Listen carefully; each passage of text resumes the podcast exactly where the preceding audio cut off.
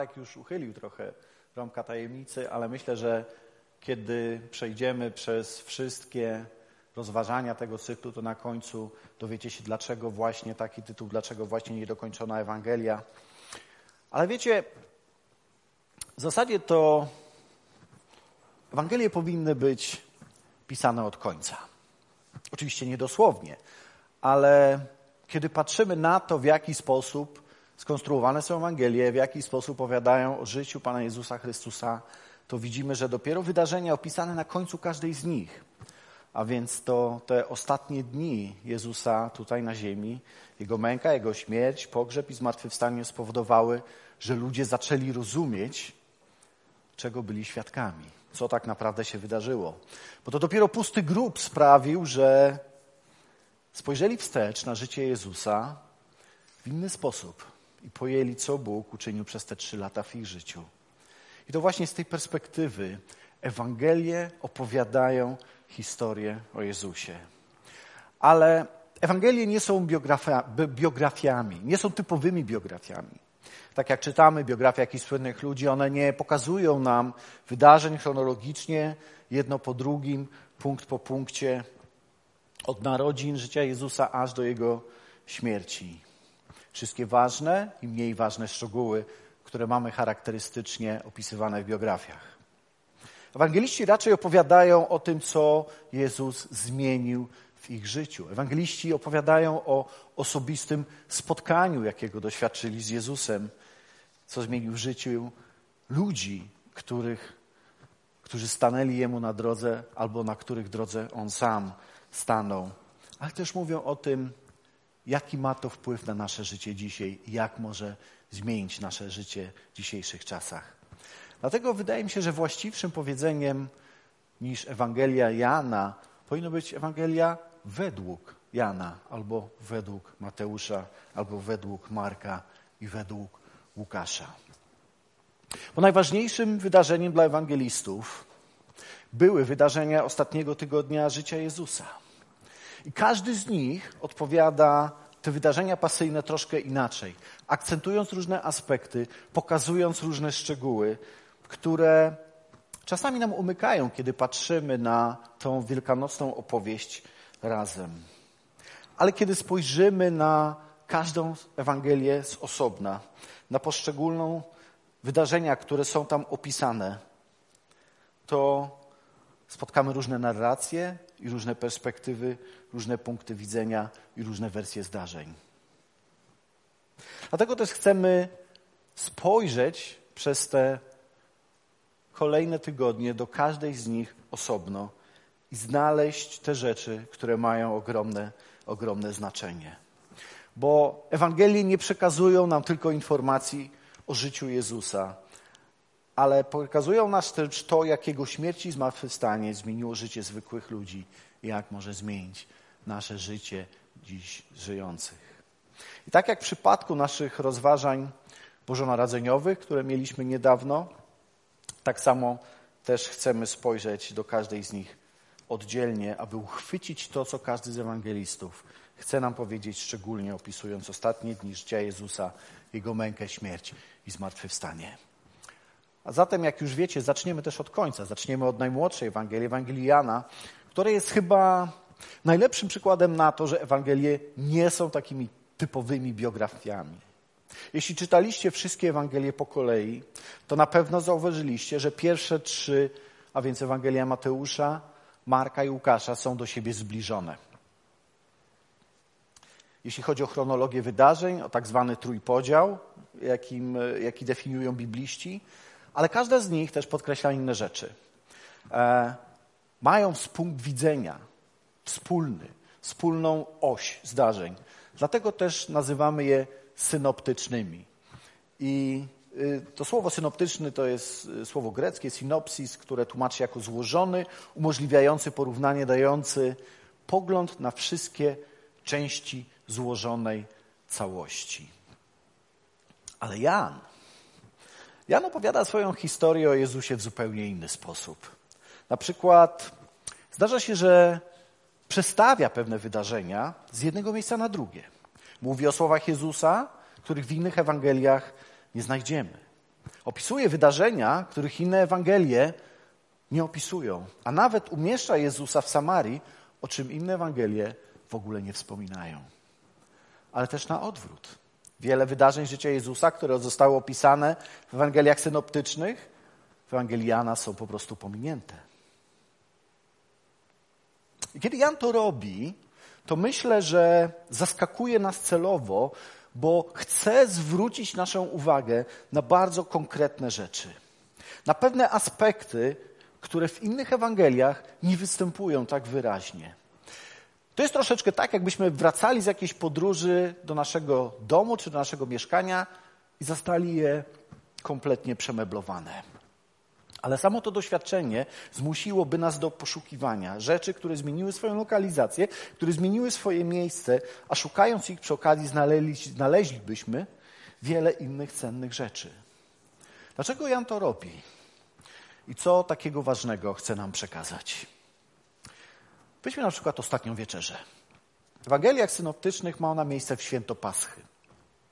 Jezus najpierw wysyła swoich uczniów po to, żeby przygotowali salę, żeby znaleźli pożywienie, a potem sam z nimi spożywa tę wieczerzę.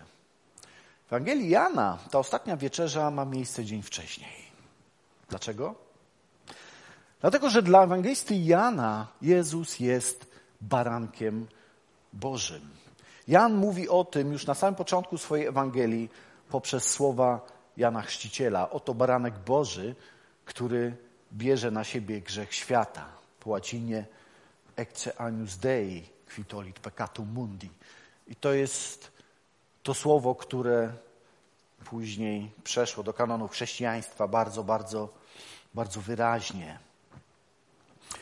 Jan robi to przemeblowanie czasowe, umieszcza ostatnią wieczerzę dzień wcześniej aby pokazać nam, że kiedy święto Paschy w świątyni jerozolimskiej zabijane były zwierzęta na ofiarę przebłagalną, Jezus jako baranek, który gładzi grzech świata, umierał na krzyżu. Jan dokonuje więc tego przesunięcia, aby podkreślić bardzo ważny wątek teologiczny.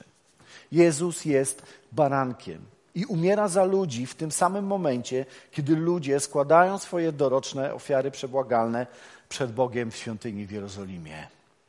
I to w zasadzie przeplata się przez całą Ewangelię Jana. Te wydarzenia pasyjne zaczynają się już w 13 rozdziale. Ewangelia Jana ma 21 rozdziałów, ale w 13 rozdziale zaczyna się już ostatnia wieczerza, więc widać, że Jan poświęca tym wydarzeniom bardzo sporo miejsca. A zaczyna ten fragment od takich słów. Przed świętem Paschy Jezus był już świadom, że nadeszła godzina Jego przejścia z tego świata do Ojca. Chciał więc pokazać tym, którzy należeli do Niego i, o których, i których pokochał w tym świecie, że kocha ich bez reszty. I ten werset jest takim połączeniem tego, co było wcześniej, co miało nadejść. To taki e, obraz Bożego potencjometra miłości przekręconego do samego końca. Dalej już nie można, dalej już się nie da. To jest maks. To jest tak, jakby Jan próbował nam powiedzieć, że wszystko, co się będzie działo dalej, to maksymalny przejaw, to maksymalne wylanie Bożej miłości, Bożej łaski. A Jezus, wiedząc, co robi, wiedząc, co ma nadejść, wiedząc, co przed nim, wiedząc, co go czeka, umiłował nas aż do końca. I widzimy w tej sytuacji takie dwa obrazy. Po pierwsze, Jan mówi, że Jezus cały czas od początku do samego końca panował i wszystko miał pod kontrolą, wykonując wolę Ojca, który go posłał. I po drugie, Jan mówi, że zrobił to wszystko ze względu na miłość do nas. Wiecie, w Ewangelii Jana naprawdę nic nie zaskakuje Jezusa. To jest taki obraz, który widać w całej tej Ewangelii. Jezus jest Panem, Jezus jest władcą, jest twórcą, wykonuje wolę Ojca i, robiąc to wszystko ze i robi to wszystko ze względu na miłość do nas. Jezus wcześniej powiedział też, że nikt mu nie odbierze życia. Że to nie jest tak, że, on, że ktoś go może zabić, że ktoś go może pokonać, że ktoś mu może zaszkodzić. On mówi: Ja oddaję swoje życie by następnie je odzyskać. Nikt nie odbiera mi życia. Oddaję je z własnej woli, Mam prawo je oddać i mam prawo je odzyskać. I to jest Jezus, którego chce nam przedstawić Jan w swojej Ewangelii. Jezus, który sam decyduje o wszystkim, co się stanie. Jezus mający kontrolę nad wszystkim do końca. Bo kiedy czytamy opis wydarzeń z ostatniego tygodnia życia Jezusa, to w zasadzie możemy powiedzieć, że potwierdza się to na każdym kroku. Bo kiedy przychodzi do zdrady Judasza, Jezus mówi: Spełniaj czym prędzej swój zamiar. Tak jak on by sam posyłał go, wiedząc, co się dalej stanie. A potem, kiedy jest z uczniami w ogrodzie Getsemani, kiedy Judasz przychodzi ze strażą świątynną, żeby go pojmać, Jan znowu ukazuje niesamowity obraz, bo Jezus się pyta, ale po co wy tutaj przyszliście? Kogo wy szukacie? I oni odpowiadają Jezusa z Nazaretu. On mówi, ja jestem. A oni padają na twarz. Więc Jezus znowu ich pyta, kogo szukacie? A oni znowu, Jezusa z Nazaretu. Powiedziałem wam, że to ja jestem. I w zasadzie widzimy w tym obrazie, że nie wiadomo, kto tutaj kogo przyszedł pojmać. Kto tutaj kogo obezwładnia. On to kontrolował od początku do końca. A potem, kiedy stanął przed kapłanami, kiedy go oskarżali, Jezus zabrał głos jeden ze sług wymierzył mu policzek, to Jezus domaga się wyjaśnień od arcykapłanów, dlaczego jest zbity. Jeżeli uważasz, że odpowiedziałem niewłaściwie, uzasadnij to. A jeżeli właściwie, to czemu mnie bijesz? I tak samo, kiedy staje wreszcie przed Piłatem. I Piłat próbuje z nim dyskutować, próbuje z nim rozmawiać na temat władzy. To wychodzi na to, że to Jezus tłumaczy Piłatowi, jaka jest jej konstrukcja i skąd bierze się władzę. Piłat mówi: Nie chcesz ze mną rozmawiać? Nie wiesz, że mam moc skazać cię i zabić cię albo cię uwolnić? A Jezus mówi do Piłata: Nie miałbyś żadnej władzy nade mną, gdyby nie została ci dana z góry. Nie, nie, mówi Jezus, masz tylko taką władzę, jaką dostałeś, nic więcej. Przez całą Ewangelię to Jezus ma kontrolę nad wszystkim. Przez całą swoją pasję, przez te wszystkie wydarzenia, które są przedstawione jako coś, co zostało zrobione przeciwko Jezusowi, to tak naprawdę wchodzi na to, że On naprawdę wszystko kontroluje. I widać to także, kiedy już wisi na krzyżu. Są czasami takie nauczania, też można o tym przeczytać, o siedmiu słowach, które Jezus wypowiedział wisząc na krzyżu. I one są rozrzucone po tych czterech Ewangeliach i czasami właśnie to jest taki dobry przykład na to, kiedy my zbieramy je wszystkie razem po to, żeby znaleźć te siedem słów. Trzy z tych słów są w Ewangelii Jana. I każde z nich świadczy o tym, że Jezus kontrolował, co się dzieje. Kiedy wisiał na krzyżu, powiedział: Pragnę. A oni wtedy dali mu pić. Następnie Jezus świadomy, że już wszystko się wykonało, powiedział: Chcę pić. A gdy Jezus próbował octu, powiedział: Wykonało się. Po czym skłonił głowę i oddał ducha. Chwilę po tym, kiedy skosztował tego octu, wypowiedział kolejne słowa. Wiedząc, że wszystko zostało wykonane, że wszystko się już wypełniło, że zrobił już wszystko, co miał zrobić, powiedział: To koniec. To wszystko wykonało się. I wtedy umarł. W zasadzie czytamy takie słowa: skłonił głowę. Wiecie, w języku greckim to jest bardzo rzadko spotykana składnia gramatyczna. To są słowa greckie klina, kefalon, dosłownie oznaczają odpoczynek. To jest tak, jak ktoś skłania głowę do odpoczynku. I one są użyte jeszcze raz w Ewangeliach. Są użyte w Ewangelii Łukasza, gdzie Jezus mówi o tym, że lisy mają jamy, a w takie gniazda, a Syn Człowieczy nie ma gdzie skłonić głowy. I on skłonił głowę na krzyżu. Skłonił głowę, znajdując swój odpoczynek, kochając Ciebie i umierając za Ciebie, za mnie i za nas wszystkich na krzyżu. On sam też zadecydował o chwili, w której umrze. Nikt nie mógł odebrać mu życia, on sam je złożył w tym momencie i w taki sposób, jak chciał. I to jest niesamowity obraz ukrzyżowania w Ewangelii Jana, bo to nie jest ten bezsilny Jezus, ale to jest Jezus, który wykonuje wolę swojego Ojca. Cały czas panując, cały czas kontrolując rzeczy, które się dzieją. To troszeczkę inny obraz niż ma w innych Ewangeliach. Jakby czytając tylko Ewangelię Jana, byśmy nie wiedzieli wielu rzeczy, które utożsamiamy z pasją, które utożsamiamy z ukrzyżowaniem. Owszem, Jezus jest ubiczowany, owszem, wkładają mu koronę cierniową, jest przybity, ale to nie jest obraz Jezusa, który jest skrajnie umęczony. To nie jest obraz Jezusa złożonego niewyobrażalnym cierpieniem. On cały czas panuje. On cały czas kontroluje sytuację. I chociaż ludzie próbują mu zaszkodzić, nie są w stanie tego zrobić. I to jest ten pierwszy obraz Jezusa z Ewangelii Jana, mającego kontrolę nad wszystkim do samego końca. A teraz ten drugi obraz Jezusa, ten, który troszczy się o nas, ten, który troszczy się o tych, którzy zostali mu powierzeni. Wiecie, w Ewangelii Jana większa część tego fragmentu jest poświęcona temu, jak Jezus przygotowuje swoich uczniów do swojego odejścia ze świata.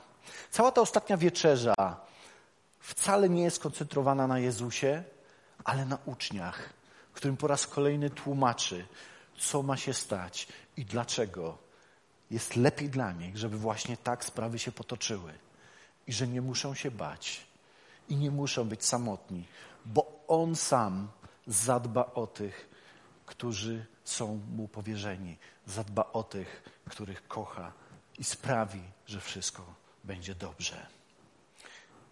Ja, Pan i nauczyciel, umyłem Wam nogi mówi Jezus. Nie ulegajcie trwodze. Wierzcie Boga i we mnie wierzcie. W domu mego Ojca jest wiele mieszkań. Idę przygotować wam miejsce. A gdy pójdę i przygotuję wam miejsce, przyjdę znowu i wezmę was do siebie, abyście i wy byli tam, gdzie ja jestem. Nie zostawiam was sierotami. Przyjdę do was jeszcze chwila, a świat nie będzie mnie już oglądał, lecz wy mnie oglądać będziecie, bo ja żyję i wy będziecie żyli. Lepiej dla was, abym ja odszedł, bo jeśli nie odejdę, pocieszyciel do was nie przyjdzie. Natomiast jeśli odejdę, poślę go do was i on wam wszystko wytłumaczy. On przekona świat o grzechu, o sądzie i o sprawiedliwości. Podobnie wy teraz przeżywacie smutek. Znów jednak was zobaczę i będziecie się cieszyć całym sercem, a waszej radości nikt was już nie pozbawi. Powiedziałem wam o tym, abyście we mnie mieli pokój. Na świecie będziecie doświadczać ucisku, ale odwagi ja już zwycięstwo odniosłem nad światem. I potem Jezus modli się o swoich uczniów, ale nie tylko o nich, ale o wszystkich, którzy uwierzą dzięki ich świadectwu. Jezus modli się o nas. W Ewangelii Jana Jezus nie modli się o to, żeby kielich go minął ale prosi o nas, o tych, którzy przyjdą po uczniach, o tych, którzy przyjdą po apostołach, abyśmy to my wytrwali w chwilach trudnych, abyśmy my wytrwali w chwilach takich jak ta. Kiedy Judas ze strażnikami przyszli pojmać Jezusa, oprócz tego, że padli na twarz przed nim, Jezus musiał im podpowiadać, po co przyszli, to on prosi też, aby jego uczniowie mogli odejść wolni. W chwili schwytania Jezus oddaje się w ręce swoich oprawców i jednocześnie dba też o tych, Dba też o to, aby nic złego nie stało się jego uczniom. A kiedy wisiał na krzyżu, kiedy spojrzał na ludzi, którzy byli obok, na swoją matkę, na ucznia, którego miłował, prawdopodobnie na Jana, to jest niesamowity obraz, bo w chwili swojej śmierci na krzyżu dba też o tych, których pozostawia na ziemi, o swoich najbliższych i pragnie, aby niczego im nie brakowało. Gdy Jezus zobaczył swoją matkę, i stojącego przy nim kochanego ucznia zwrócił się do matki kobiety, oto twój syn. A następnie powiedział do ucznia, oto twoja matka. I to jest drugi obraz Jezusa, jaki spotykamy w Ewangelii Jana. Pierwszy to Jezus, który na wszystkim panuje i wszystko kontroluje, a drugi to Jezus, który troszczy się o tych, którzy zostali mu powierzeni. W zasadzie te obrazy przeplatają się ze sobą przez całą Ewangelię Jana. Bo te dwa obrazy dają nadzieję którzy, tym wszystkim, którzy sięgają do Ewangelii Jana i ją czytają. Dlatego tak chętnie to robimy. Dlatego tak chętnie sięgamy po Ewangelię Jana, bo tam ten obraz odnajdujemy, że cokolwiek by się nie działo, jakiekolwiek tragedie by nie spotkały uczniów Jezusa, tych, którzy do Niego należą, to przesłanie Ewangelii Jana jest niezmienne. Jezus nad wszystkim panuje. Jezus nad wszystkim ma kontrolę i kocha tych i dba o tych, którzy należą do Niego. I dzięki temu perspektywa na Golgotę, perspektywa pustego grobu, perspektywa cierpienia, bo Jezus powiedział, że będziemy cierpieli, że będziemy prześladowani, jest zupełnie inna. Bo wiemy, że On nad wszystkim panuje i kocha nas i troszczy się o nas. I to jest obraz, którym zostawia nas Jan. To jest obraz ostatniej wieczerzy. To jest obraz o tym, kiedy Jan pisze o śmierci, o pogrzebie i o zmartwychwstaniu Jezusa Chrystusa. Wszystko, co się dokonało, wszystko, co miało miejsce, dokonało się z Bożej woli, bo On tak postanowił ze względu na nas i dla naszego zbawienia. Wiecie, te ostatnie wydarzenia opisane w Ewangelii Jana spajają bardzo dużo wątków teologicznych, które znajdujemy w całej Ewangelii. W zasadzie nie starczyłoby nam dnia, żeby je wszystkie opisać. Jan Ewangelista buduje swoją historię, swoją opowieść o Jezusie w bardzo konkretny sposób i można powiedzieć, owija ją wokół jednego celu, który miał przed sobą Jezus, a który został objawiony w szóstym rozdziale. Taka bowiem jest wola mojego Ojca, aby każdy, kto widzi Syna i wierzy w Niego, miał życie wieczne, a ja go wzbudzę w dniu ostatecznym. Bo to Jezus przyszedł, abyśmy Go zobaczyli, abyśmy uwierzyli i abyśmy mieli życie wieczne. Bo kiedy w ten sposób patrzymy, czytając Ewangelię Jana, to nagle ze stron wyskakują nam przykłady różnych ludzi, którzy doświadczyli tego przemijającego spotkania tak, z Jezusem, tak jak kobieta przy studni. Ich reakcje, kiedy uwierzyli w Jego słowa, ich życie nie pozostało już takie samo i momenty, kiedy mogli wręcz dotknąć tego przedsmaku wieczności. Co więcej, żeby ludzie mogli to ujrzeć, potrzebna była światłość. I o tej światłości czytamy już w pierwszym rozdziale. Na świat bowiem nadciągało prawdziwe światło, które oświeca każdego człowieka. To jest ten piękny obraz początku Ewangelii Jana. O tym czytam, że prawdziwa światłość przyszła na świat. Objawiła się po to, abyśmy mogli ujrzeć chwałę Bożą. Po to, abyśmy widzieli. Ja jestem światłem życia. Kto idzie za mną, na pewno nie będzie błądził w ciemności, lecz będzie miał światło życia. Jezus stał się światłością po to, abyśmy my mogli zobaczyć. Jezus dokonuje znaków. To jest niesamowite, bo w Ewangelii Jana e, wszystko, co Jezus czyni, wszystkie cuda, jakbyśmy nazwali, nazwane są znakami. Są nazwane w szczególny sposób. Jezus składa świadectwo o sobie. I Ojciec składa o nim świadectwo. I rzeczy, które czyni, składają o nim świadectwo po to, abyśmy zrozumieli i uwierzyli. Ja jestem zmartwychwstaniem i życiem. Kto we mnie wierzy, choćby nawet umarł, żyć będzie, a każdy, kto żyje i wierzy we mnie, nie umrze na wieki. I ostatnim znakiem, jakiego Jezus dokonuje, jest zmartwychwstanie, jest Jego śmierć i zmartwychwstanie.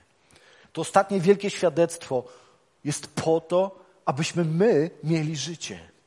I to jest główny wątek Ewangeliana. Jezus przychodzi jako światłość do tego, do nas, po to, żebyśmy zobaczyli, po to, żebyśmy uwierzyli i po to, żebyśmy mieli życie wieczne. Kiedy czytamy końcówkę Ewangelii, 20 rozdział jest takim zwieńczeniem tego celu.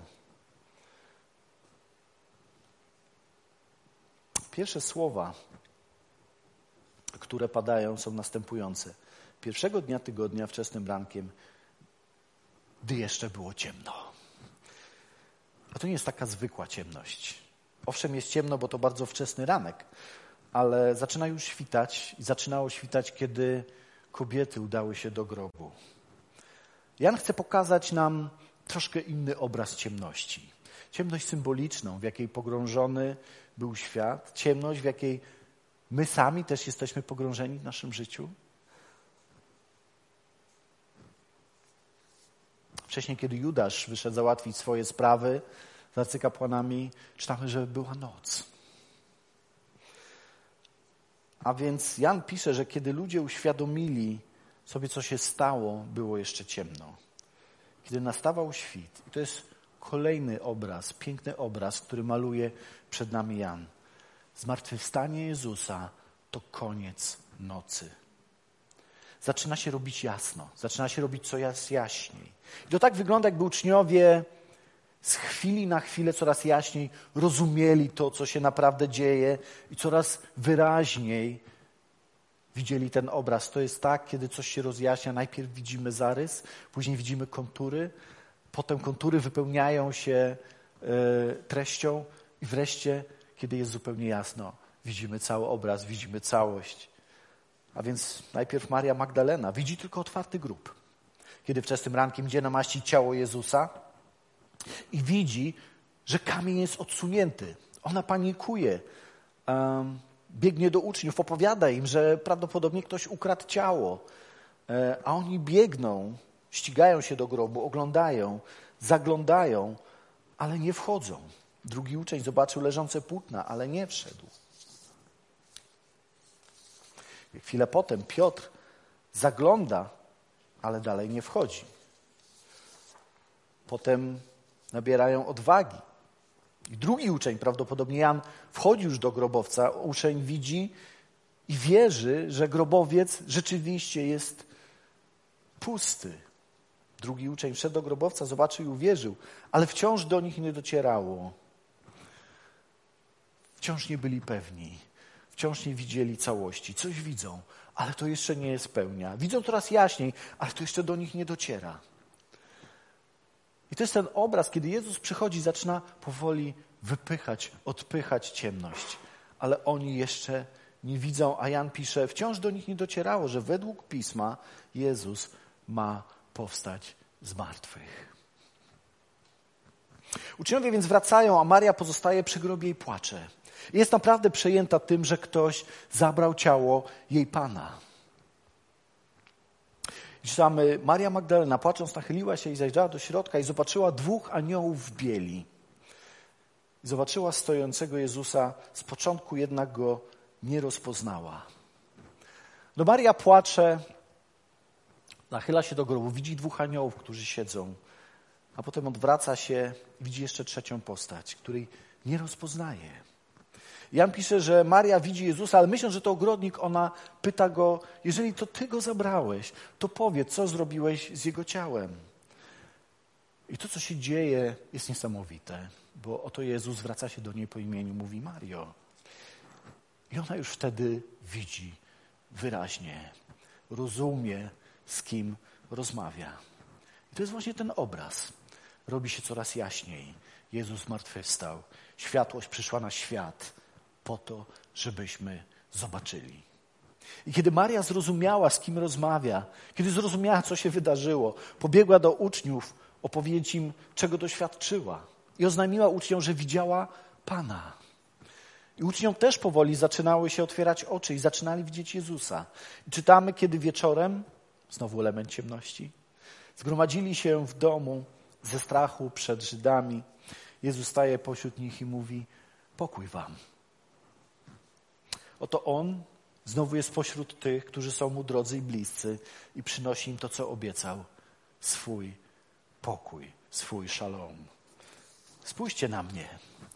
I pokazuje swoje przebite ręce, swoje przebite nogi, swój bok. Oto ja żyję. I mówi, żeby wzięli Ducha Świętego, aby przyjęli pocieszyciela, którego też im obiecał.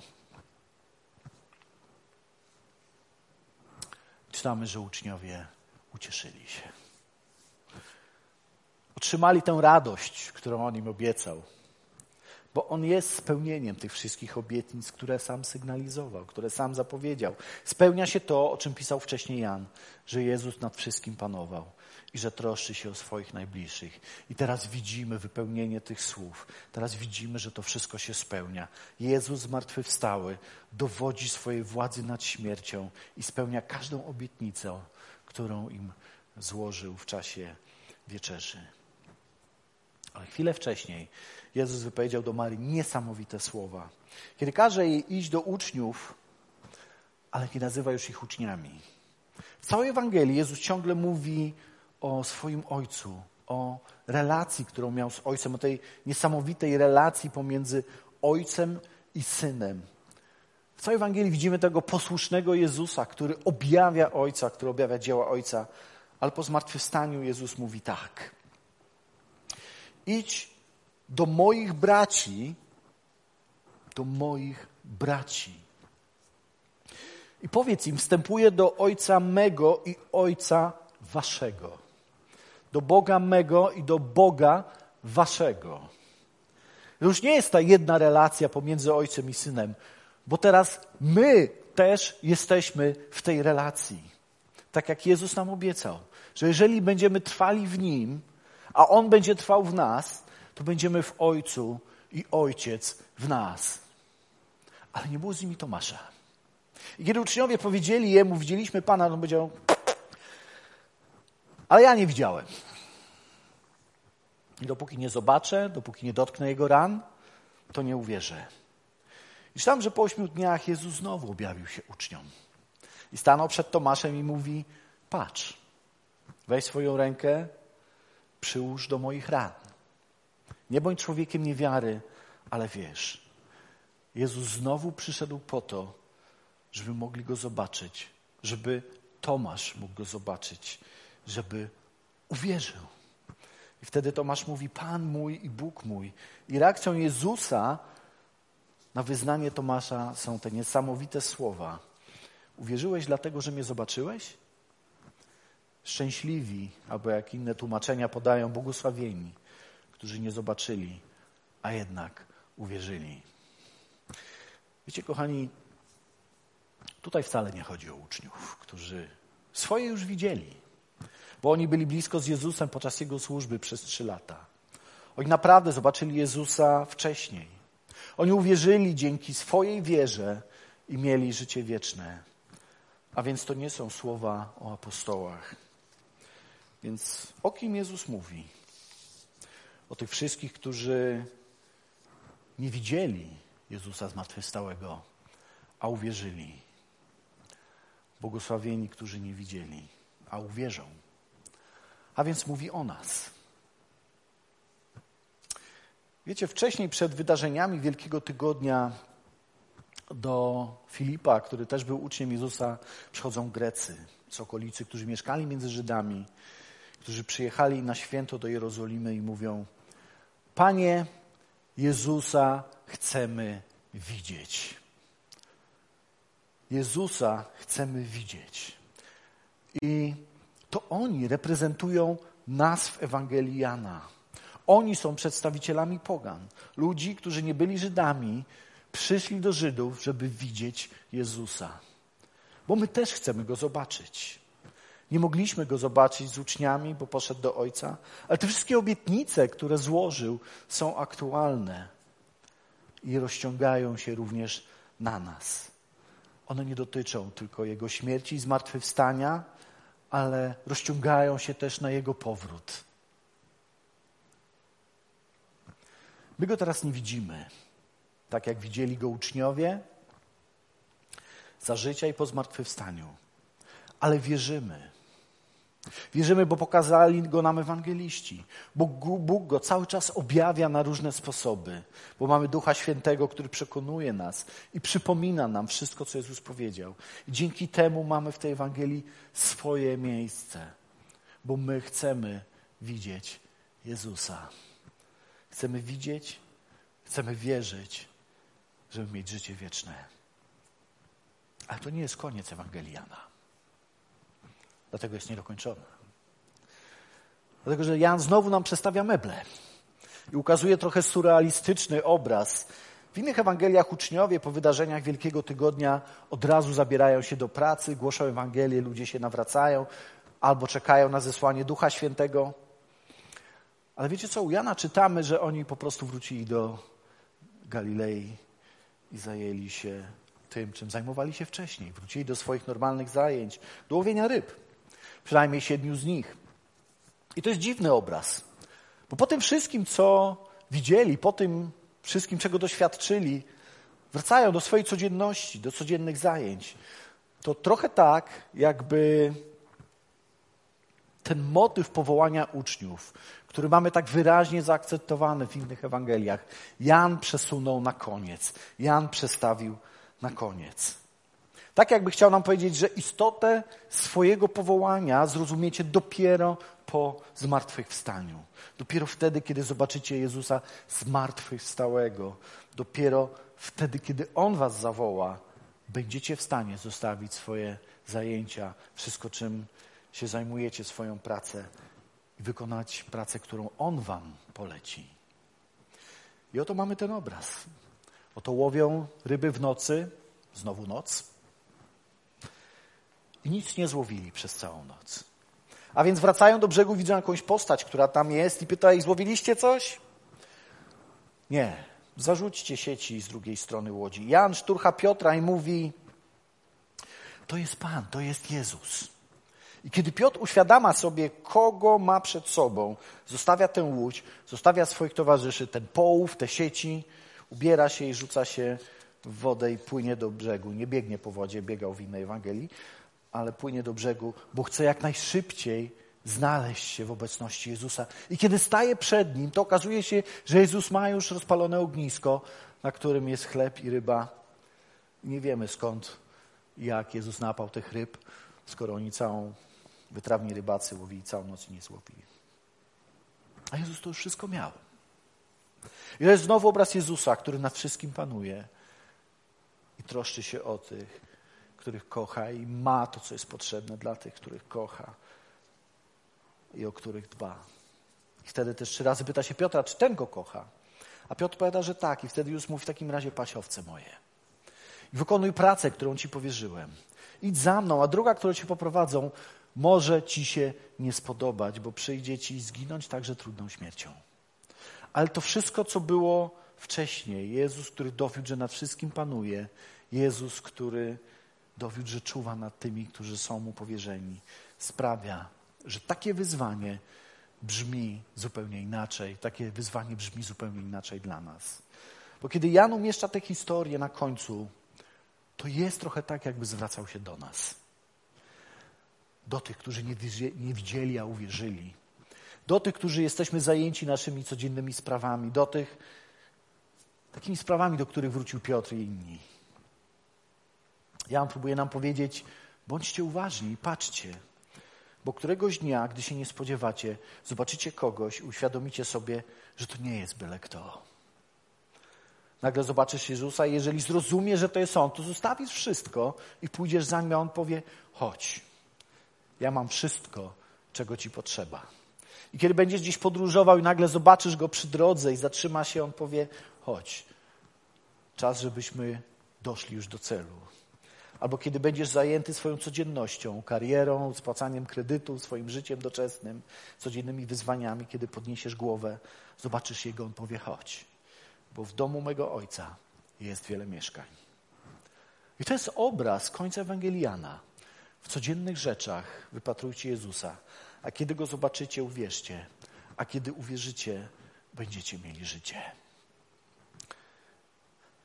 Ewangelia Jana składa się z dwóch części. I ta pierwsza część jest nazywana przez biblistów Księgą Znaków, a w tej drugiej części Jezus mówi, czy Jan opisuje wydarzenia ostatniego tygodnia Jezusa. I w tej części Jezus też pokazuje wiele rzeczy Żydom. Ale czytamy pod koniec tej pierwszej części, że oni w Niego nie uwierzyli.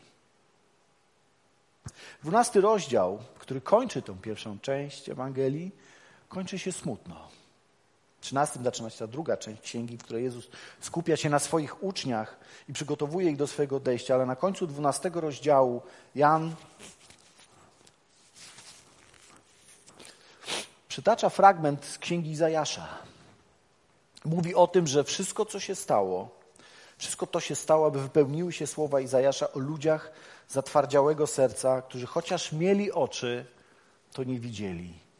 Mieli oczy zasłonięte, aby nie zobaczyli, aby nie zrozumieli, aby nie uwierzyli, aby nie zostali uratowani, nie zostali uleczeni. Jan kieruje to wezwanie do nas, abyśmy takimi ludźmi nie byli. Abyśmy my postąpili inaczej. Abyśmy my mogli postąpić inaczej. Bo Jezus przyszedł po to, aby dać nam światło, abyśmy mogli zobaczyć i abyśmy mogli uwierzyć, abyśmy mieli życie.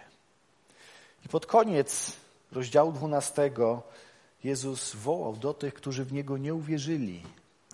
Tak jak chciałby by ich przestrzec i powiedzieć, dopóki macie światło, wierzcie w światło, abyście się stali synami światła. Ale wiecie co?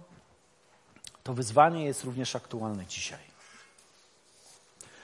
On woła tak samo do nas dzisiaj, abyśmy wierzyli w światłość, dopóki światłość mamy.